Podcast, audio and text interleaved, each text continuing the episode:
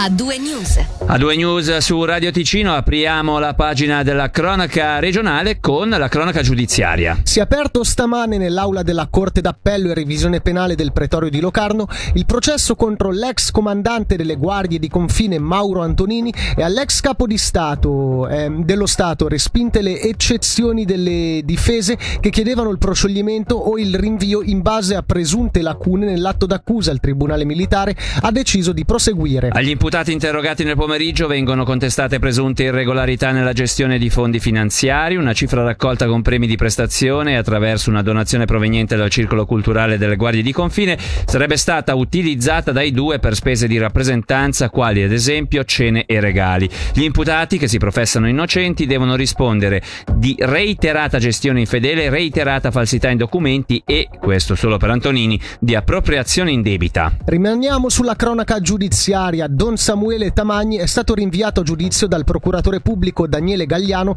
con la formula del rito abbreviato. La pena concordata si riferisce, riferisce la R S I è di trentatré mesi di carcere, dei quali sei da espiare, gli altri sospesi condizionalmente per un periodo di prova di due anni. Il sacerdote deve rispondere di malversazioni. Gli illeciti a lui imputati superano i novecentomila franchi. Torniamo sulla seduta del Gran Consiglio di ieri sera. Questa sperimentazione non si farà perché le decisioni vanno accettate, ma spiace che il dibattito sia stato di questo livello. Lo ha dichiarato oggi ai microfoni della R S I Manuele Bertoli all'indomani della bocciatura da parte del Gran Consiglio per soli due voti della sperimentazione sul superamento dei livelli A e B in terza media proposta dal D E X. Per il direttore del Dipartimento Educazione, Cultura e Sport citiamo: oltre alla pavidità di chi non ha voluto neanche dare la possibilità di sperimentare, forse temendo che il risultato fosse positivo, è stato mostrato anche un livello di livore difficile da accettare, ha aggiunto Bertoli. Il credito da duecentotrentasette mila franchi è stato bocciato dal fronte del no, composto da eh, P L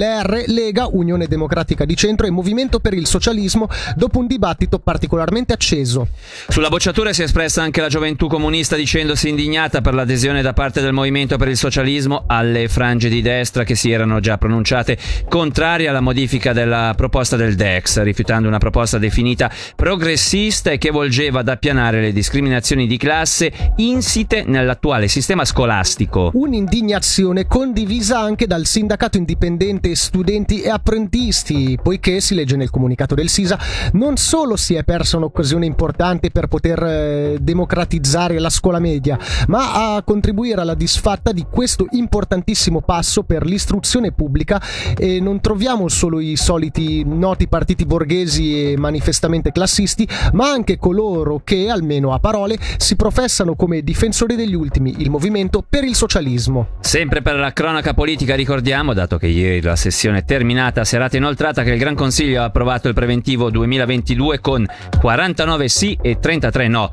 Prima della votazione finale il Plenum ha approvato le conclusioni del rapporto di maggioranza della Commissione Gestione e Finanze. Nulla da fare quindi per la proposta del rapporto di minoranza che chiedeva di aumentare il moltiplicatore cantonale dal novantasette al cento per cento, pure bocciati tutti gli emendamenti proposti da Verdi, Più Donne e M P S. Restiamo a Bellinzona, dove Marco Noi lascia il Consiglio Comunale. L'esponente del gruppo Verdi F A M P S Pop si è dimesso per ragioni d'ordine personale. Lo rende noto il municipio nel messaggio trasmesso al legislativo, invitando il plenum ad accogliere la richiesta del rappresentante ambientalista. La prima subentrante è Lorenza Giorla. Ora i Jackson cinque con I Want You Back e poi il resto dell'attualità regionale. A due News. Grande musica, grandi successi.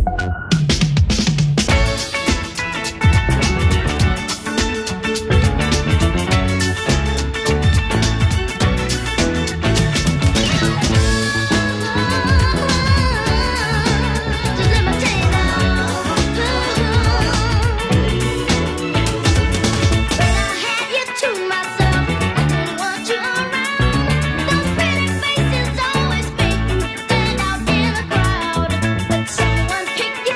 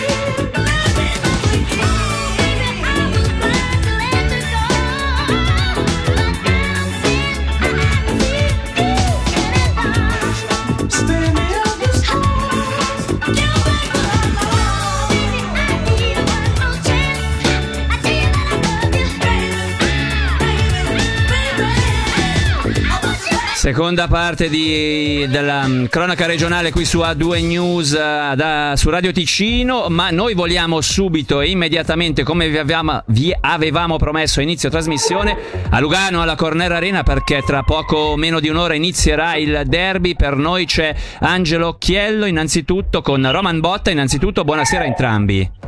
Buonasera ragazzi, buonasera, buonasera. Sì, siamo alla Cornèr Arena e cominciano ad entrare anche le due tifoserie, la parte più calda, eh. Cominciano ad arrivare anche i tifosi dell'Ambrina, lo spicchio per gli ospiti, i tifosi del Lugano che hanno preparato una coreografia in questo momento, poi adesso tutti gli altri sono fuori, vedremo quanta gente ci sarà.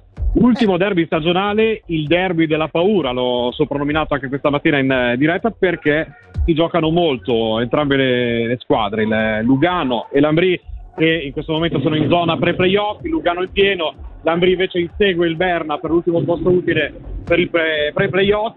E io vi do subito le formazioni perché poi vi lascio con Roman per una considerazione tecnica. La novità è che molti non uh, si aspettavano è che para che Fatton, non c'è Schlegel ovviamente che è infortunato, sarà fuori due mesi, non c'è Fadani, c'è Fatton confermatissimo, non gioca quindi lo straniero Irving, e in panchina Max Orley, che ha avuto direi molto coraggio, porta Gabriel Trivelli, un ragazzo classe duemilatré. Per il resto non ci sono grandi novità se non Fazzini in seconda linea con Arcobello e Morini. Rispetto all'ultima partita si è scambiato con Bürger, che va a giocare in terza con Herburger e Veltagia. L'Ambrì invece ripresenta la stessa formazione con Knöbühler, Haim e Bürger, con Moses, Chemareghina, McMillan e con Pestoni e Zwerger insieme a Grassi, Conz e in porta. Io vi lascio, se vi va, con uh, Roman Botta. Volentieri, gli facciamo una domanda tecnica. Aspetta che vi metto in giro, così rispettiamo anche le norme Covid. Roman? Sì, eccomi qua. Sì, allora, velocemente perché abbiamo pochissimo tempo, volevo chiederti due cose, una per parte. Allora, il Lugano alla fine ha deciso di mettere Fatton, secondo te perché? E invece l'Ambrì rispetto agli altri derby c'ha un Moses in più, l'abbiamo visto nelle ultime partite, sta trascinando tutti gli altri stranieri. Ma sì, eh, secondo me allora Lugano che dà, dà la chance, l'ha fatto in più occasioni comunque ai, ai portieri quest'anno, un po' per forza di cose e un po' perché sicuramente hanno dimostrato il, il loro lavoro, e poi i tre davanti anche splittandoli in tre linee danno un po' più di equilibrio credo alla, alla squadra. Poi io essendo un ex giocatore di hockey non mi ricordo già più la seconda domanda, quindi vai. No, pure. Era solo per Moses, per, che sta trascinando tutti gli altri stranieri, potrebbe essere un fattore rispetto ai derby precedenti. Certo, beh, Moses che si è integrato molto bene dall'inizio, è andato a segno, l'Ambrì che nelle ultime cinque partite ha fatto nove punti, quindi conferma la, la squadra. Credo che lui sia stato un ottimo acquisto finora. E allora ringraziamo i nostri inviati alla Cornèr Arena, Roman Botta e Angelo Chiello, al quale auguriamo una buona telecronaca. Grazie mille. Buona serata, ciao, ciao, ciao. E restiamo a Lugano, dove torna a crescere la popolazione, lo dicono i dati diffusi oggi dalla città relativi ad abitanti stabili e attività economiche. Al trentuno dicembre duemilaventuno la popolazione contava sessantaseimilacinquecentottantasei unità, più novantacinque, gli arrivi sono stati cinquemilacinquecentoquarantatré, le nascite quattrocentosettantotto, le partenze cinquemilatrecentoquarantotto, i decessi seicentoventinove, le attività economiche a registro sono diciassettemilatrecentodieci. Ora vi diamo un'informazione eh, di servizio. Da lunedì trentuno gennaio saranno ripristinati i servizi sulle linee Tilo, esse dieci ed esse cinquanta, anche nella fascia mattutina e serale. La linea Tilo esse quaranta resta invece soppressa. Nelle scorse settimane i, co- i copiosi contagi dovuti a Omicron avevano bloccato il personale con ripercussioni sulle corse dei treni. Il miglioramento della situazione permette però ora di ripristinare i servizi appunto sulle linee esse dieci e esse cinquanta a partire da lunedì. Allora siamo quasi in ritardo, noi chiudiamo qui questa serata, questa due ore di A due News tra informazione e musica su Radio Ticino. Ringraziamo la regia, ringraziamo eh, in redazione Angelo Chiello, eh, Fabrizio Colli e Federica Bassi, ringraziamo soprattutto i nostri ascoltatori e da Michele Sedili e da Davide Maggiori l'augurio di un'ottima serata. A due News. Grande musica, grandi successi.